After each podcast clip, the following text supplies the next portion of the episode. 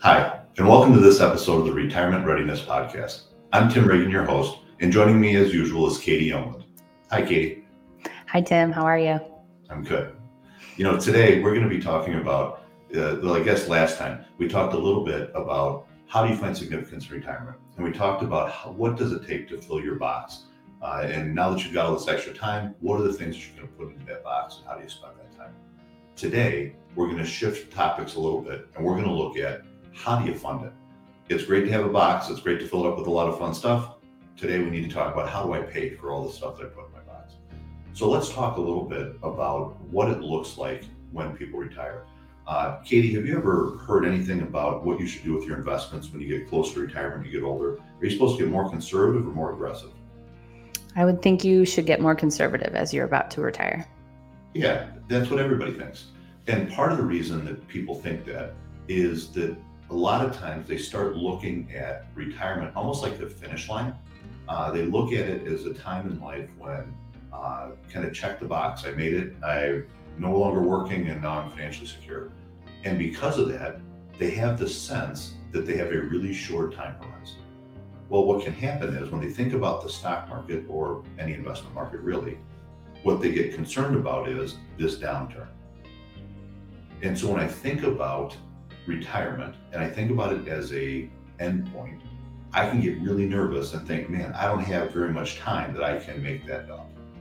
However, you could have a long time retirement. Katie, you know, for you and Alex, what time do you guys think you want to retire? Realistically, or our dream? um, realistically, maybe 60. Yeah. So when you think about age 60, how long did your your grandma on your mom's side live? Do you know how old she was? Uh, she was 95. So you could have 35 years left in retirement. So rather than thinking about this downturn here and being concerned about it, what we encourage our clients to do is to spread out their time horizon and really picture this entire time as the time that you have to invest because you really could live for 25 or 30 years inside retirement. And the reason we encourage people to do that, uh, you know, if you think right now, Katie, how's what's going on uh, that you hear everybody talking about? Where's gas prices? Where's costs going up? Everything's crazy. Uh, yeah. Gas prices are crazy. Inflation is high. Everything feels like it takes more than it used to. Yeah, hundred percent. And and that's one of the reasons why, as we talk to clients, and, and really when you think about what it's going to take when you hit retirement and how you pay for it, you have to think about how am I going to manage my money. And so I'd like to walk through a little bit uh, what we consider around here we kind of call high blood pressure risk. Uh, and you think probably sounds silly for a financial topic, but but I equate this to having high blood pressure. Let's say that you had thousand dollars that you were going to invest somewhere. If you had that thousand dollars and you could put it into a ten percent investment or into an investment paying five percent, what would that look like? Well, in the first example here, so if you got thousand dollars invested at ten percent, now before we go there, and talk about how much you make. Katie, if you make money on on something, what do you have to do with it? Uh, do you just get to keep it all for yourself? Uh, no, the government wants a piece of it. Yeah, you got to pay some tax on it. And so what we what we typically do with this is we start to say how much money will I actually get to keep, rather than worrying about how much money did I make.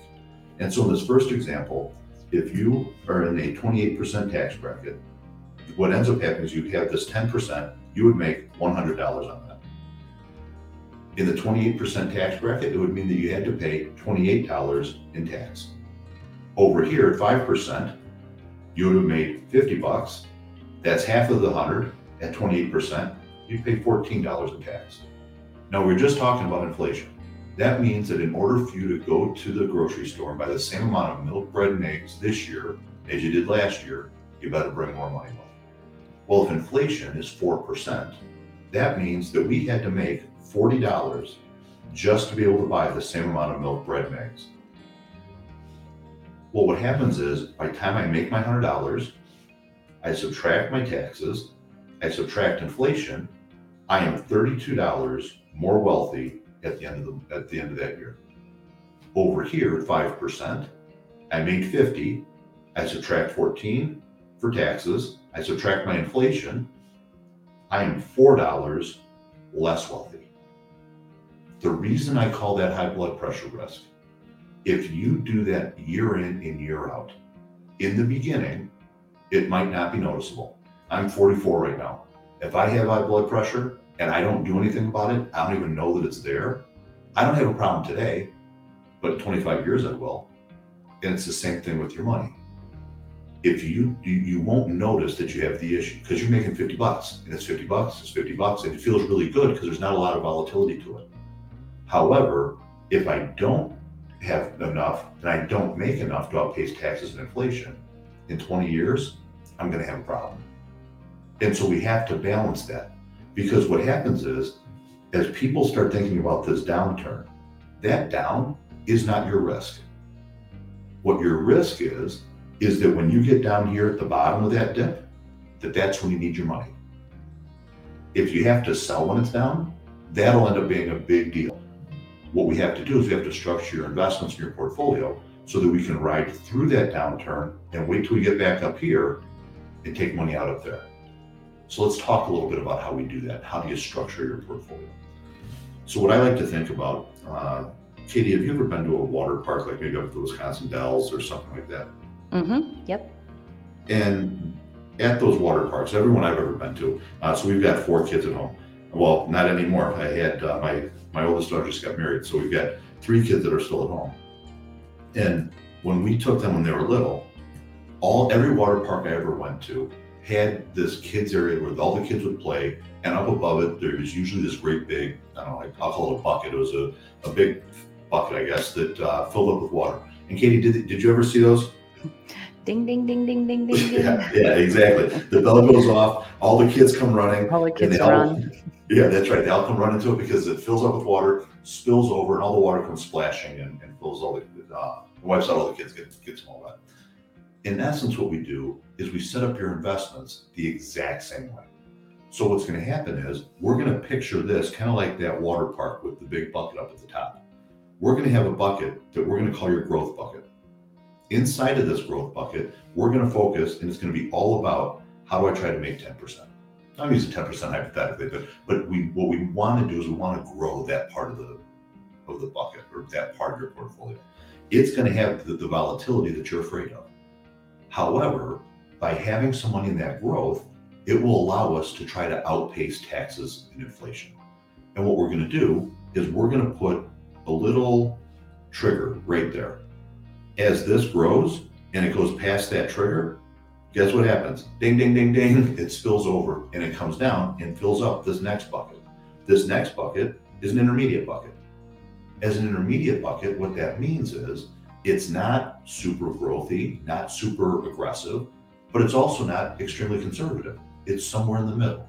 So if we do have some volatility, it's not going to move near as much as your growth bucket, but also it's going to be there if you need some extra stuff. You want to go on a vacation, uh, redo the driveway, there's some extra cash there that we can use to fund that.